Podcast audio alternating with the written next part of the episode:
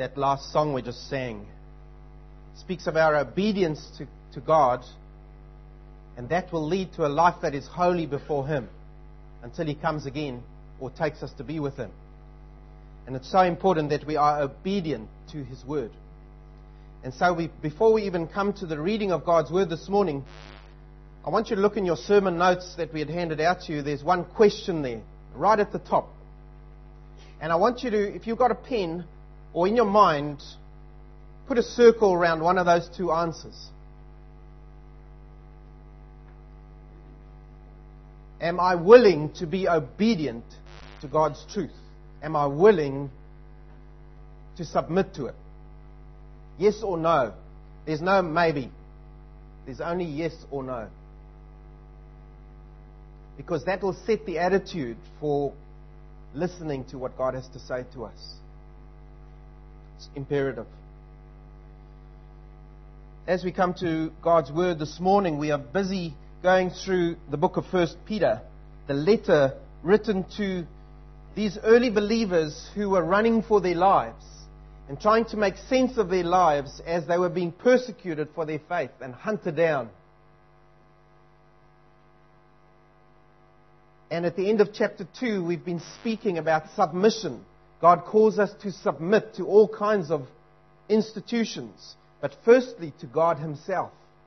And then He lays out in life, what does that look like? What does submission to God look like in practice in our lives? And He starts spelling out what that must look like.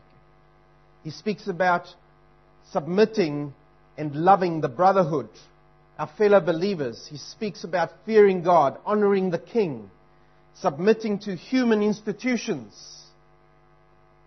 And now we come to another institution which God has put there for us. And He says to us, submit inside that institution as well. And that is the whole of family life. But you know, the question has to come to us today as we listen to God's Word. And men, I want you to listen really carefully too, because this isn't just for women, by the way. These principles apply to you and I as men as well. Because as we hear God's Word applied to the ladies specifically for the first part of it, we come to general principles that come to us. And also, men, it gives us some idea of what God is wanting from the ladies. And we can help them in that. And that is why we need to know as well. It helps us in our interaction. It helps us in our support of our wives. It helps us in our support of ladies who are in our lives, whether they're our wives or friends. It helps us in that because we understand what God, God's Word says. You know, today, our values are changing so fast. And I want you to just put up that first slide for me over there, please. Our values have changed so fast. The next one. This is, doesn't kind of apply anymore, does it? I hope it doesn't.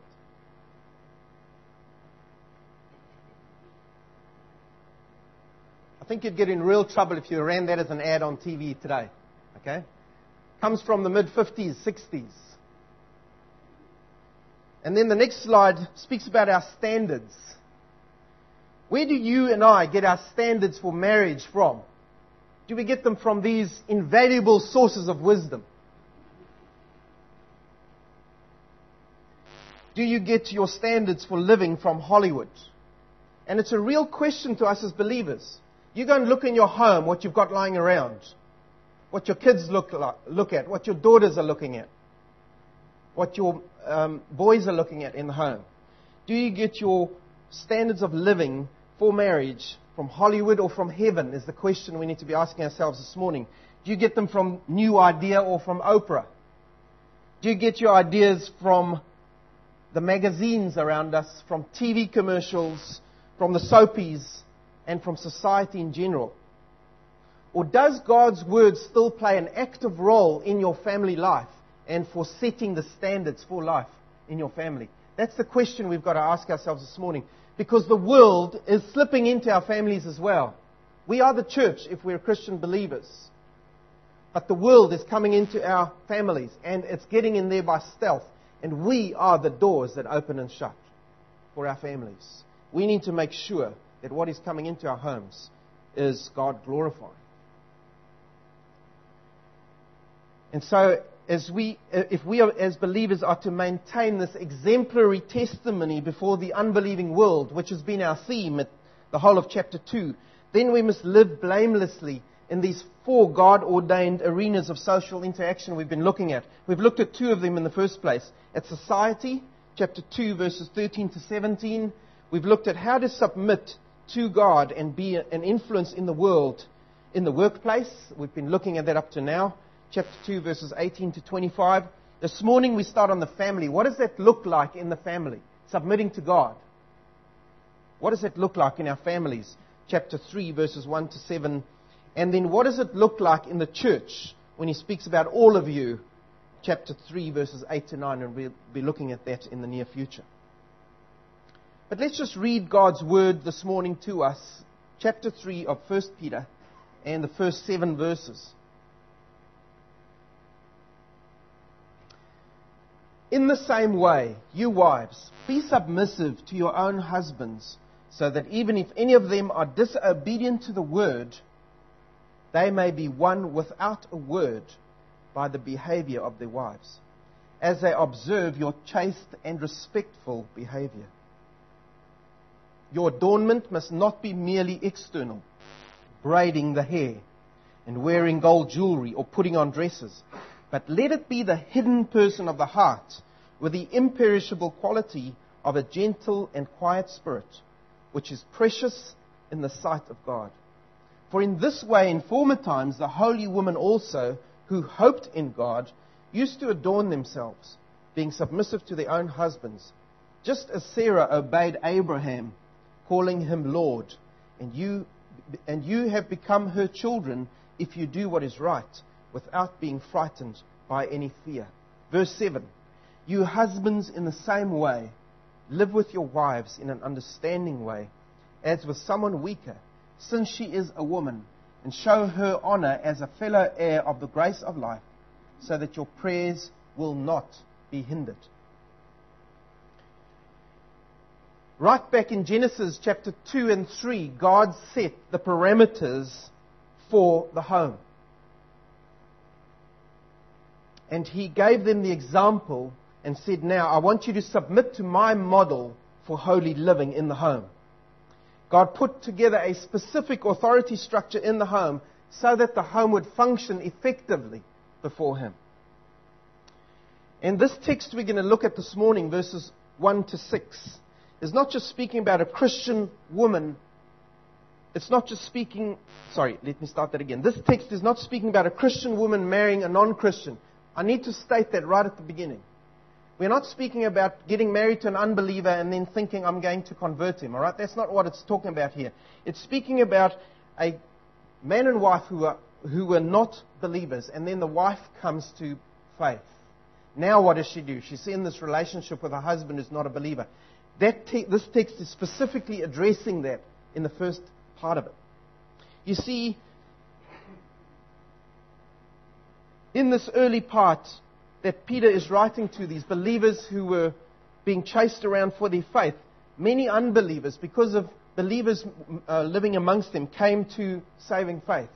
And, and the wife didn't know how to live the Christian faith. And so she was asking herself, so how do I do this? Can I still stay married to my husband because I'm now a believer? Or do I have to go my own way? Do I have to try and lure him to Christ? These were some of the questions coming up, and we see that because of the specifics that he addresses. And so he gives these principles to a believing wife with an unbelieving husband in the home. How much more applicable are these things when we have a husband and wife who are both believers? Here he's speaking to a difficult situation, but how about when both are believers? We should be really looking at these principles as well and seeing what God is saying to us, you know, because in the Christian church today, there are so many murmurs and grumbles, and there's so much disobedience when it comes to this specific aspect, that it's not being, bringing God glory at all. And that is why we really need to stop and address it this morning. And so we start looking at our text, six verses to the wife and one to the husband. And immediately, critics have said, that just shows a male bias in the Bible. Why spend six verses on the wife and only give the husband one? That's just not fair. But you see, Peter is addressing a specific situation in the early church, because in the early Roman times, it was very, very difficult for a woman when she became a believer and her husband was an unbeliever. Because in the Roman times, women were really seen as inferior, and they were handled like that in society as well. You see, a woman in the home received little or no respect from her husband. There were good husbands around, but in general, the attitude towards wives was not good. No respect. She was little higher than the slave in the house. A father had life and death authority over his daughter in the home until she got married, and then he handed over that authority to her husband. And he then had life and death authority over his wife. Women were mere servants in the home. They had to stay at home and obey their husbands. And when the wife became a Christian, this brought a crisis into the home, because the husband was embarrassed and ashamed by his wife going off on her own and taking on a whole new faith without his permission and without him doing it, because he was in charge of his home. And so this was a very specific situation that the apostle firstly addresses in the early church.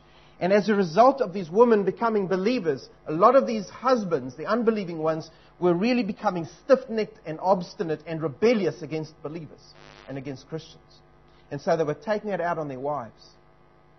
And so the apostle addresses this. There's a second comment I want to make in introduction to this, just to set the framework around this passage. And that is that the Bible really clearly states elsewhere, if you If you want to turn to First Corinthians seven, verses fourteen to fifteen, just glance over those verses. First Corinthians seven, verses fourteen to fifteen. It really speaks clearly about the relationship between an unbeliever and a believer when it comes to staying together and the whole topic of divorce. And the Bible is really clear in those passages where it says that it's the unbeliever's option to opt out of a marriage, not a believer ever. The believer stays in that marriage because God has ordained marriage. That is really important to note. Okay, I'm not going to go into that today because we're not talking about divorce. That will come up at a later stage. A third element that I just want to quickly speak about is that before God, men and women are equal. We are spiritually equal before Him. Galatians three verses twenty-seven to twenty-eight speaks about being one in Christ. Before Christ, there is neither Jew nor Gentile. There is neither free or bondservant. We are one in Christ. That is before Him spiritually.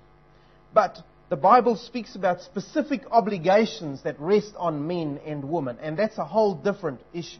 And that's what we're going to be speaking about a little bit this morning.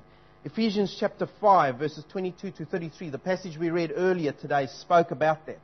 Our specific obligations before the Lord, responsibilities that He'll hold us responsible for. And then the last comment before we get into this text is this. If you don't get this issue right in your marriage, you're not going to have wedlock. You're going to have deadlock. And that's why I named the sermon this today. If you don't get this right in your marriage relationship, you are always going to have conflict. Because Satan has designed this lie this way so that it will bring conflict into your marriage. So let's go and have a look what God says to us in His wisdom today. We've already sung here, Lord, submit me to your word. Let's go and look at what God says. Verses one and two of this text. He starts with the same phrase, in the same way, you wives. So what's He speaking about here? What have we been speaking about previously? He's been speaking about submitting to authorities that God has put in place. So we are doing it firstly to God. And He says now, wives, in the same way, put God first in your marriage. Submit to Him first and to your husband.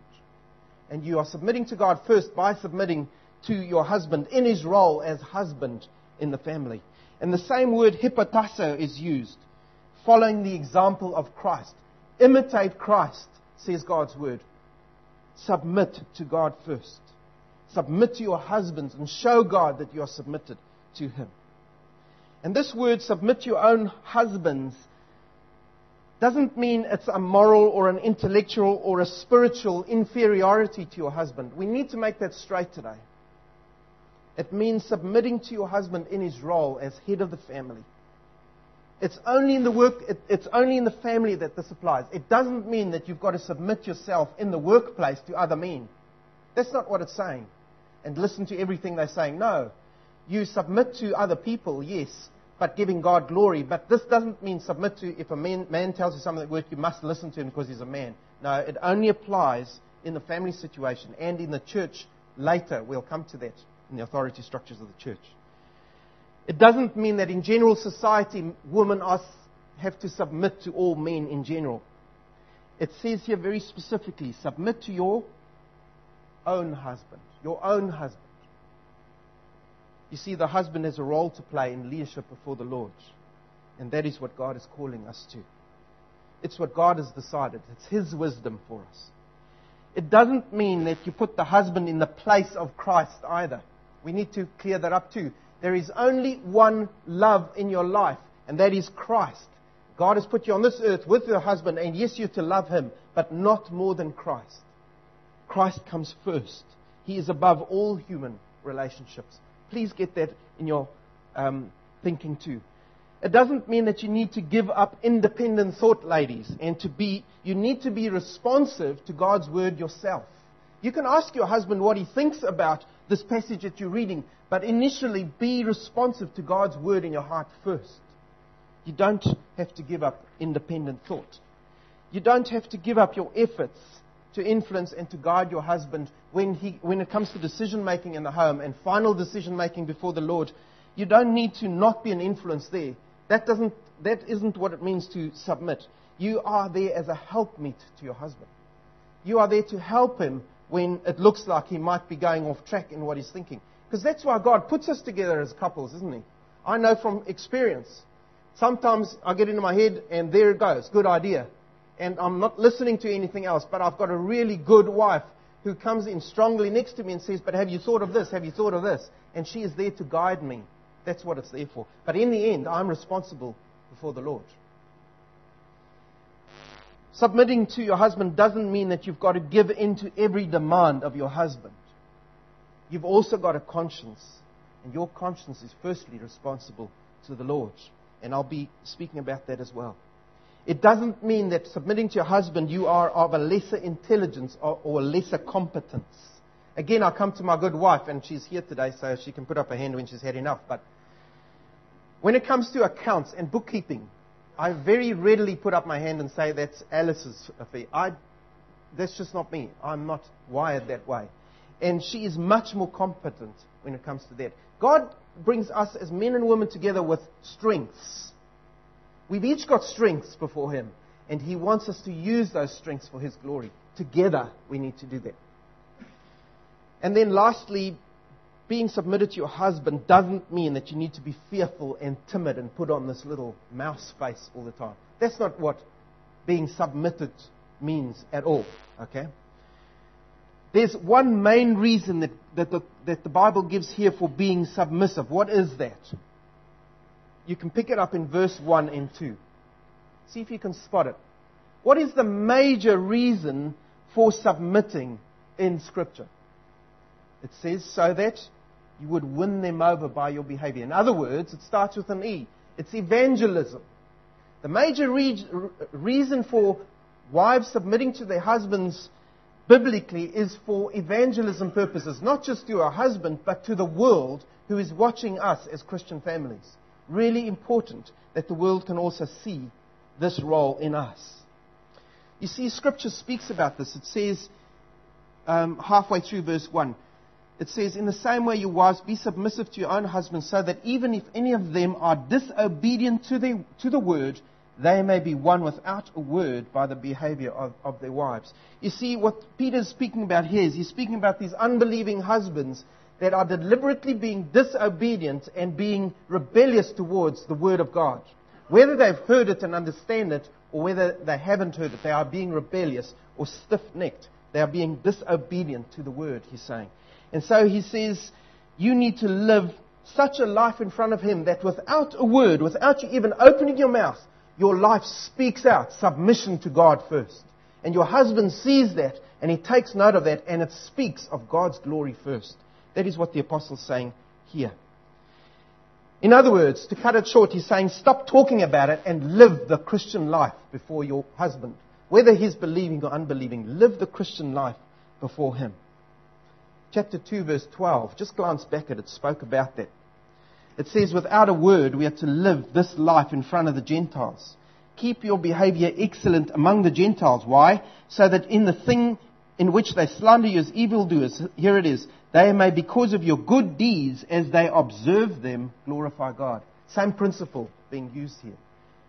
Ladies, the Bible calls us, not us, the Bible calls you to live these lives before Him, lives that are submitted to Him first, so that your life will speak out loudly to your husband. And then, ladies, it's a matter of trusting God to do the rest. His word and His wisdom says, live in this way and leave the rest to me. Because who is it that saves in the end? It's not us and our words. It is God who does it through His Spirit. And you know, there's been ladies around, for all good intentions, they try and win their husbands in the following way. They put religious radio programs on real loud in the house so that their husbands can't help but hear it. Okay? That's one way people have tried to win their husbands. But you know what happens? Your husband might just get tired of that and get out of the house and spend more time with his friends. And then you've lost that opportunity. So that is not the way to go about it, ladies. Turn Radio Rima down, all right? But the Bible here calls us, it says, as they observe your life. That's what it's saying. As, and the words here used, as they behold or as they view attentively your life. You see, ladies, your husbands will be watching you. He'll be watching you because you're a Christian now, and he isn't. And he knows there's something he hasn't had. He doesn't have, even if he's rebellious in his heart against it, he will watch you like a hawk. And he will see the way you react towards him. He will see that the way you make food, the way you look after the children. He will note that. And it will either speak to him about God's glory, or it will speak to him about selfishness in you. And you see, your, your life can preach a silent sermon to your husband. Because it's the power of the gospel which is working through your life, which is going to speak to him. And yes, we know that init- that people can only come to the, the saving faith if they hear the gospel of, Lord, of the Lord Jesus Christ. That is important. Some or other time, the gospel message is going to have to be preached and spoken and taught. And that is what brings your husband to salvation. But the Bible says that your life firstly speaks and opens up that gateway so that the gospel can be spoken in. And so the urging from Scripture here this morning is, use every opportunity to live the gospel in front of your husband. He sees you. He doesn't see the gospel. He hears what you say. He doesn't hear the gospel words initially. That is what Scripture's calling us. Why? He's going to observe your conduct. And what is the conduct that Scripture's calling us here? It says, as they observe your chaste and your respectful behavior. The word for chaste here is so that a finger can't be pointed at you. And the word for respectful is the same word, phobos, used to describe the word to honor God. So live such lives that you show that you are honoring your husband because you're honoring God. And live such lives that a finger cannot be pointed at you. In the same way as we saw last week, that a finger couldn't be pointed at the Lord Jesus Christ himself. You see the standards we call to here? And then he goes on, verse three, and this is going to get interesting because um, we're getting to an area where I don't know much about, and that's fashion, all right?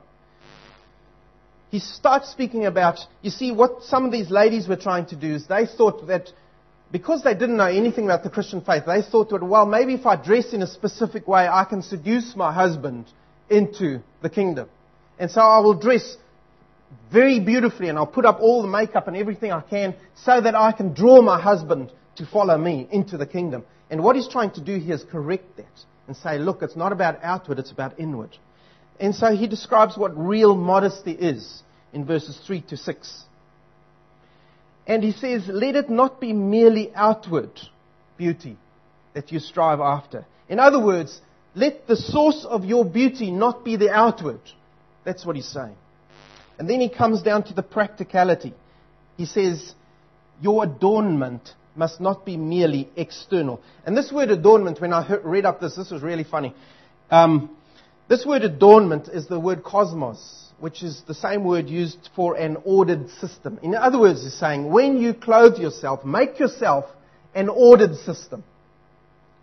That's as opposed to chaos. You know, that system that when you wake up in the morning, that's the word chaos. All right? He's saying, no, bring yourself into a state of being an ordered system. Your adornment must point to Christ too. So in your life, adorn yourself or clothe yourself to reflect who God has made you in character as a woman before Him. You see, what he's doing here is not speaking out against jewelry. He's not speaking out against clothes and all kinds of other things here. That's not what it's about. He's not prohibiting these things. He's saying to them, that's merely external. That isn't what should be important first in your life. You see, outward beauty is not to be a preoccupation, and that's where the crux comes in. It's not to take over all your time and all your energies to try and look beautiful, to win your husband to Christ, or just in general. You see, outward beauty makes no contribution to spiritual transformation at all. It only makes you look pretty. And so he's saying, even when it comes to braiding of hair, and I tell you now, I don't know much about this topic, all right? Braiding of hair. But the words used here, the phrase is, that was a bit loud, that laugh, okay?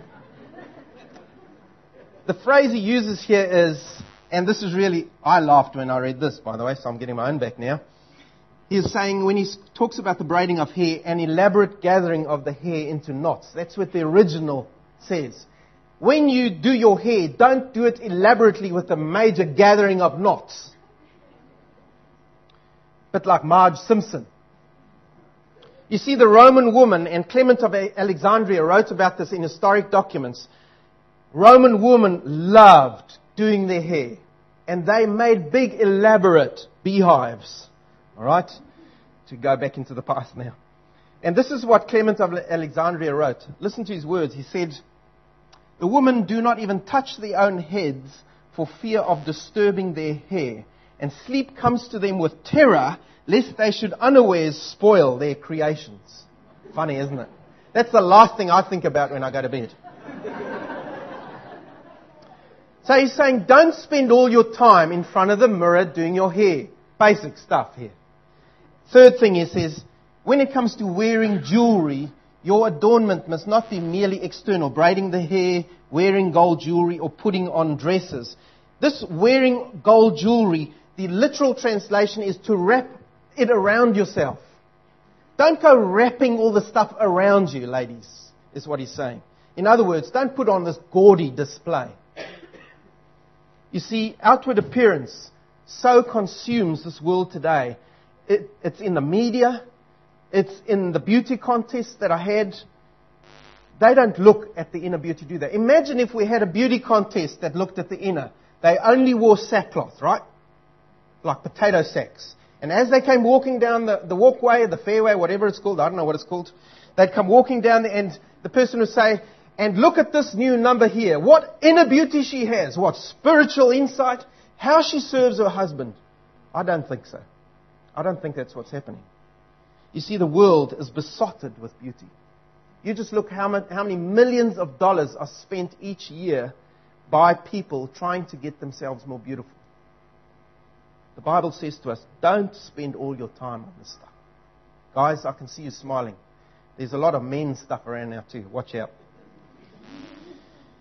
Don't spend all your time on with the putting on of dresses. And what he's speaking about here is the frequent changing of dresses, all right? As if you're in a show. That's what the original means here. So you're, every five minutes you put on something new so that you can create this appearance. He's saying, don't spend all your time on this stuff, but be good stewards of your beauty, firstly, before the Lord. Don't make an idol of your beauty, says Scripture. Spend all your time and attention and money on what is important, not on these trivial matters which pass away anyway. And please, get me right this morning, I'm not preaching legalism. So from this pulpit, I'm not saying, ladies, don't wear makeup, don't make up your hair. It'll be a real boring life if we had to go around seeing grey ladies all, the, all over the place, all right? It is beautiful to see beautifully made up ladies, okay? I'm saying that. But don't depend on that. Don't depend on that and think it's going to bring you some spiritual advantage. It's not going to do that at all, says the apostle. All right, we'll get back on track. What does God think about? What does God think about this dressing up for show? Just turn with me, and this is quite a vivid picture, to Isaiah, the book of Isaiah, back in the Old Testament. Just go and look at this for interest. Isaiah chapter three. I was getting worried there. You guys were getting real quiet. Isaiah chapter three, verses sixteen to twenty-four. Just note what God is saying here to the woman in the Old Testament in the nation of Judah. And God says, you know, God doesn't change. He says that for us in Scripture over and over. He doesn't change. So his attitude towards this attitude that these women are showing isn't going to change either. This is what he says, verse sixteen of chapter three. Moreover, the Lord said, because the daughters of Zion are proud, there it is, you see, and walk with heads held high and seductive eyes, and go along with mincing steps, and tinkle the bangles on their feet. Therefore, the Lord will afflict the scalp of the daughters of Zion with scabs. Think of that one, okay? I said it was going to be fairly straight. And the Lord will make their foreheads bare. Get it? Like this. In that day, the Lord will take away the beauty of their anklets, their headbands, their crescent ornaments, dangling earrings, bracelets, veils, headdresses, ankle chains, sashes, perfume boxes, amulets, finger rings, nose rings, festal robes, outer tunics, cloaks, money purses, hand... You women are complicated people. Just put something on and wear it. Hand mirrors, undergarments, turbans, and, and veils. Okay, we got through there. Verse twenty-four.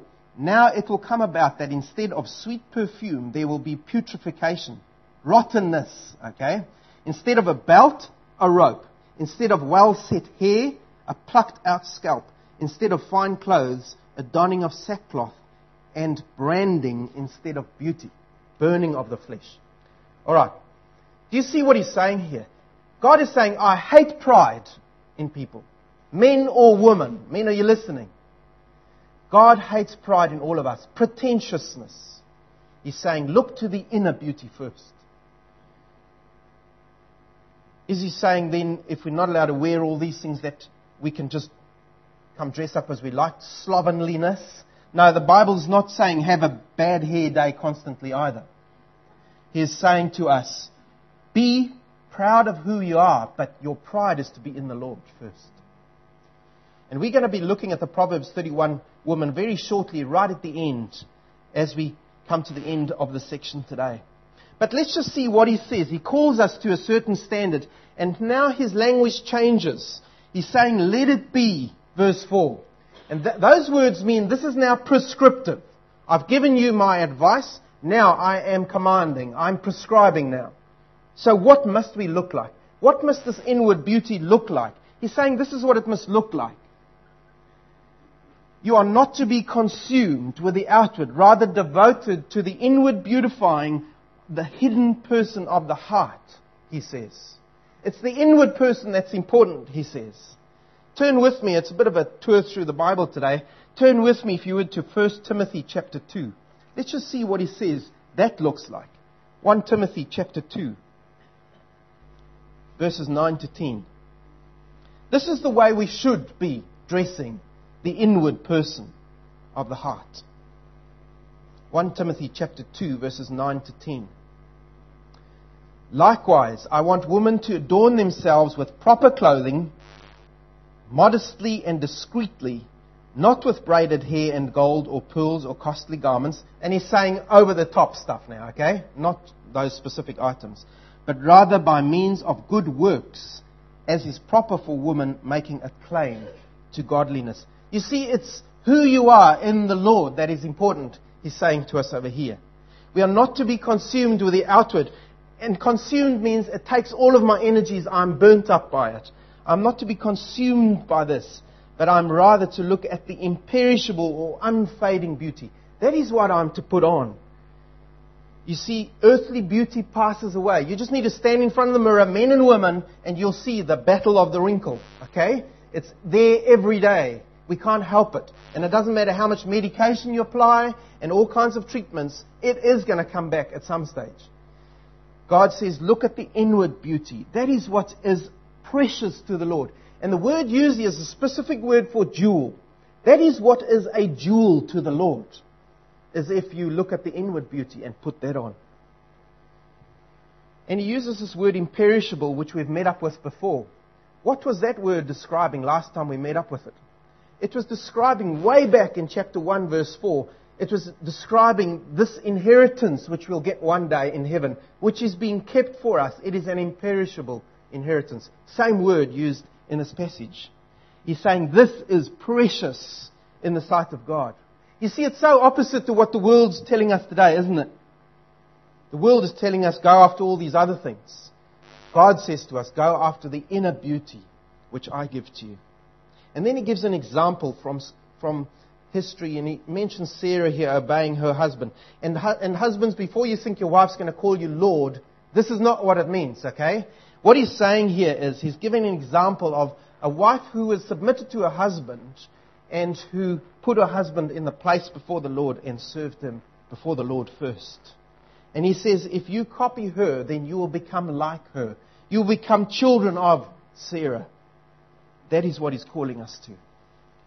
And he says, you will not have to fear anything. Specifically said here to these ladies in the early church. Why? Because when they came up and they said to their husbands, I've got this new faith, they very nearly knew that persecution was going to come against them as well. Because now her husband's status in the community was at stake. And he's saying to them, you honor God first and don't fear the consequences. Look to God and He will do what is right in your life. You do what is right and God will do the rest. Trust in Him.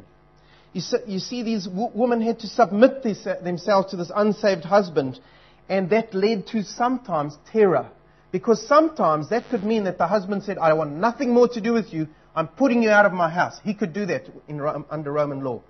He could even have her sentenced to death if he arranged that by bribing judges. He could have his own wife sentenced to death. And many men did that to their wives because they would rather do that than lose face in front of their peers. And the, the, the apostle's calling these women, he says, do what is right before God and trust God for your life. What is at stake here, you see? It's not our safety as men and women who are believers. It is God's glory first that God is concerned about. And so he gets right back to this original theme of submission. And so to sum this up, I've got a little table I want to put up before you. And it just gives very quickly a, a, a quick comparison between glamour and true beauty as the Bible describes it. Just have a look at that a little bit. You see, glamour is artificial and external, and people spend millions on Botox and all kinds of stuff. But true beauty is real, and it is internal, and it is influential. People see real beauty. Glamour can be put on and taken off. Ladies, you know how that works. You can take it off at night, and in the morning you really quickly put it on again when you see yourself in the, no, when you see yourself in the mirror, all right?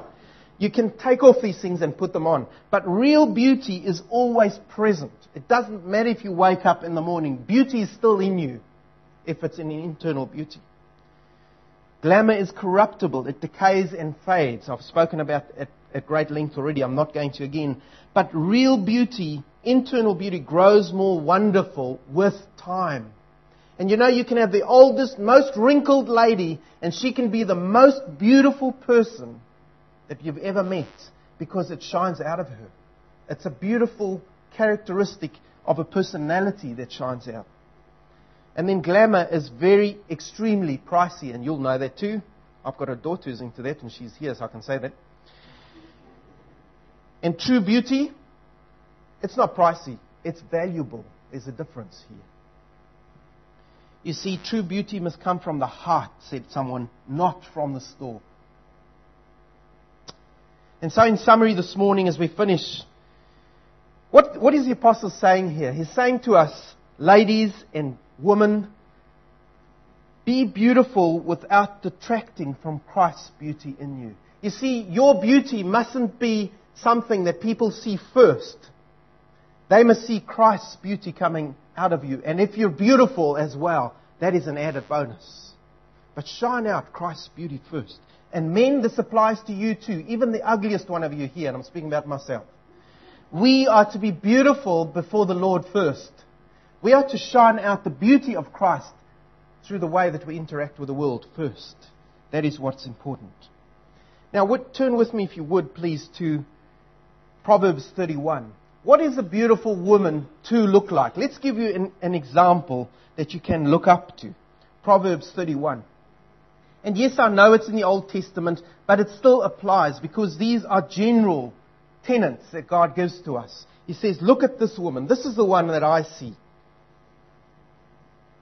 And ladies, you'll see this lady that we're going to speak about here. She isn't this mousy type woman that's been, that I've talked about earlier. This is a woman who is in charge.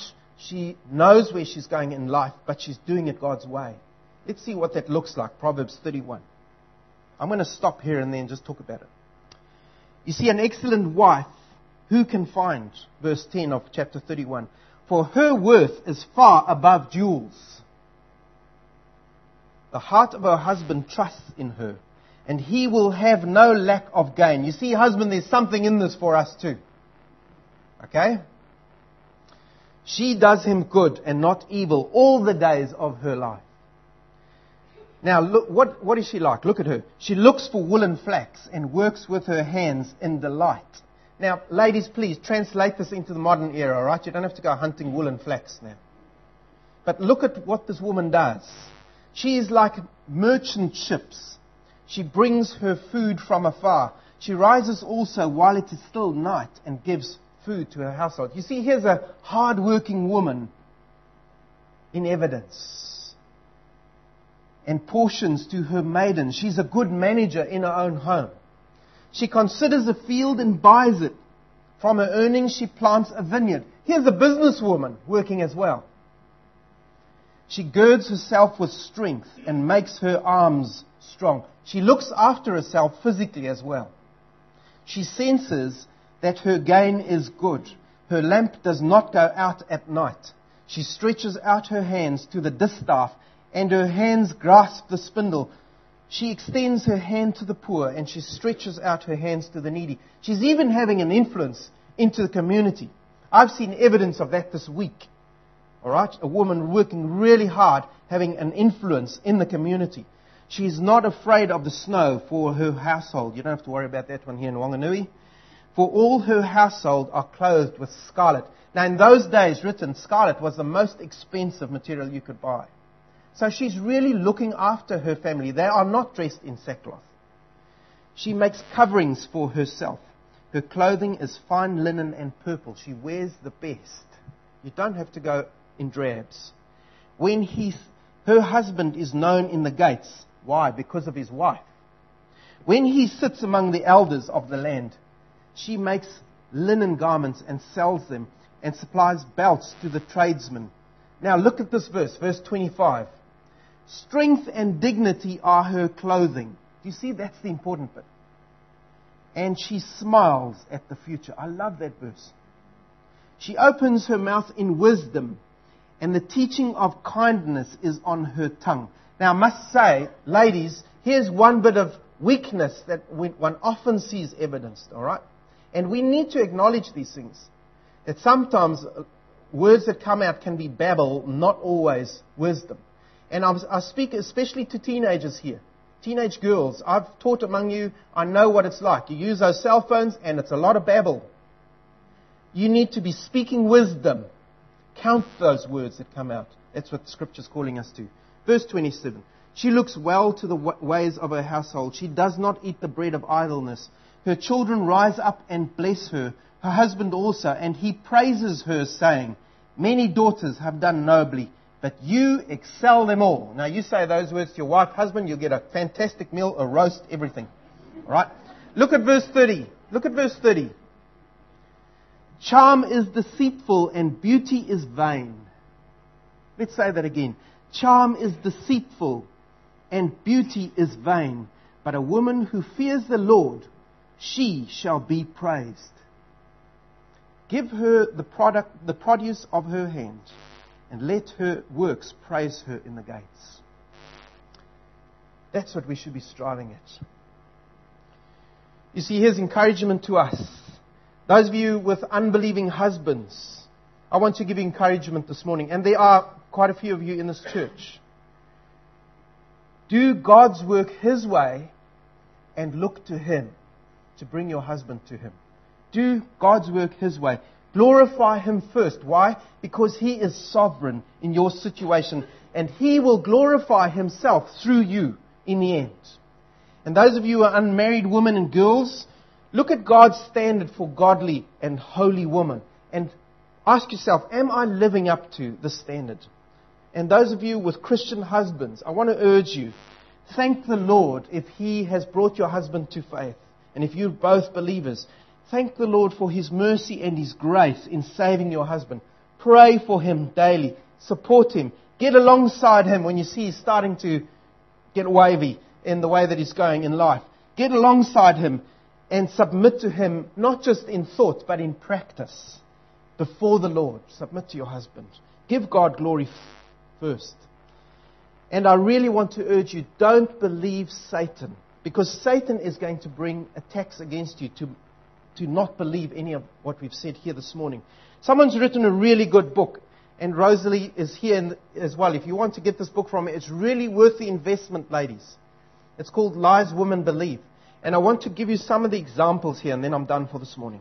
Listen to some of the examples of the lies that Satan puts between, before you as women specifically. Listen to this. Maybe he said to you before, God's ways are too restrictive.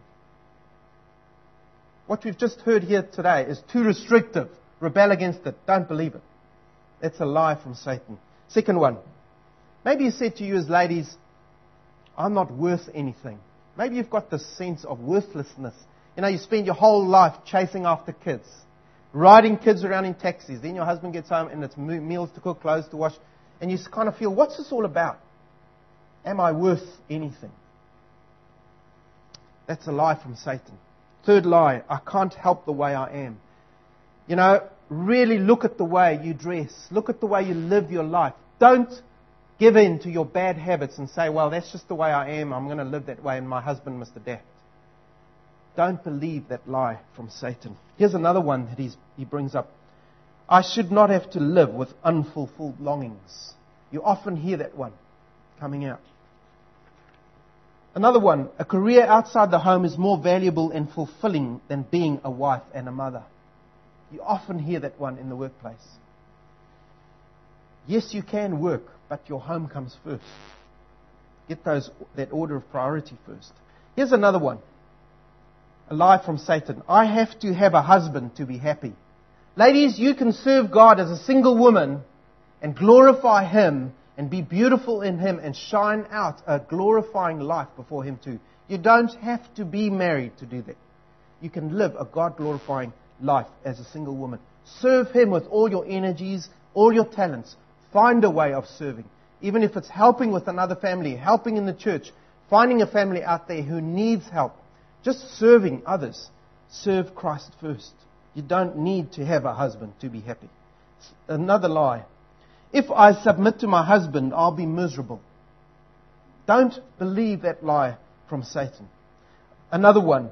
Sometimes divorce is a better option than staying in a bad marriage. Have you heard that one? I've heard that one. Three more. The answer to depression must first be sought in medication or psychotherapy. Ladies, first look for a spiritual cause. And then, yes, by all means, get help. But look for that spiritual cause first when you're not feeling that you can carry on anymore. Second last one. If my circumstances were different, I would be different. That's a lie. It doesn't depend on circumstances. It depends on what God has done in here, doesn't it? And so we come to the truth this morning. When you get these lies put before you by Satan himself, counter them with the truth. Come against Satan with the truth from Scripture. And that's why we need to know God's Word. Come against them with God's Word, and then he'll slink away in silence. Don't believe these lies, because they will lead you away from a God-fulfilling life. They will lead you away from there, and you will end up in a life of strife. and Satan will be the one rubbing his hands together. And then a question, ladies, if you're in a Christian marriage, what if my husband is not treating me, me the way he should be? What do I do then? Well, the Bible's answer is love him anyway, as you serve Christ first. Serve Christ first and love your husband, even if he isn't treating you the way he should be. And if he persists in this way, and he's not giving you the love you should be getting from him as a Christian husband, then come next week and I'll give you that answer. All right? Because we're going to be looking at the way God speaks to the husband. And it really affects your life as a wife as well. It's the way your husband understands Scripture and is obedient to it. Let's pray. Lord, our Heavenly Father, thank you for your word. Lord, and I thank you for your word. It's not just words. Because your word gives us wisdom. The world gives us nonsense. It isn't wisdom. The world's wisdom changes with every year and with every fashion. But Lord, your wisdom stays constant. Your word stays constant. You remain the same. And you've said, I've designed you, I've made you. Here is your manual for living, the Bible. Live by the manual, and I will help you in that. Lord, thank you for the wisdom from your word. And I pray that as people who want to be obedient to you, as we sung earlier this morning, help us to change our lives. And if we're in bad habits, and if we're living in disobedience before you, Lord, I pray that we would take your word seriously and that we would submit ourselves to your word first, and that with your help we would change our lives and that we would see the fruit of it in our relationships in the home.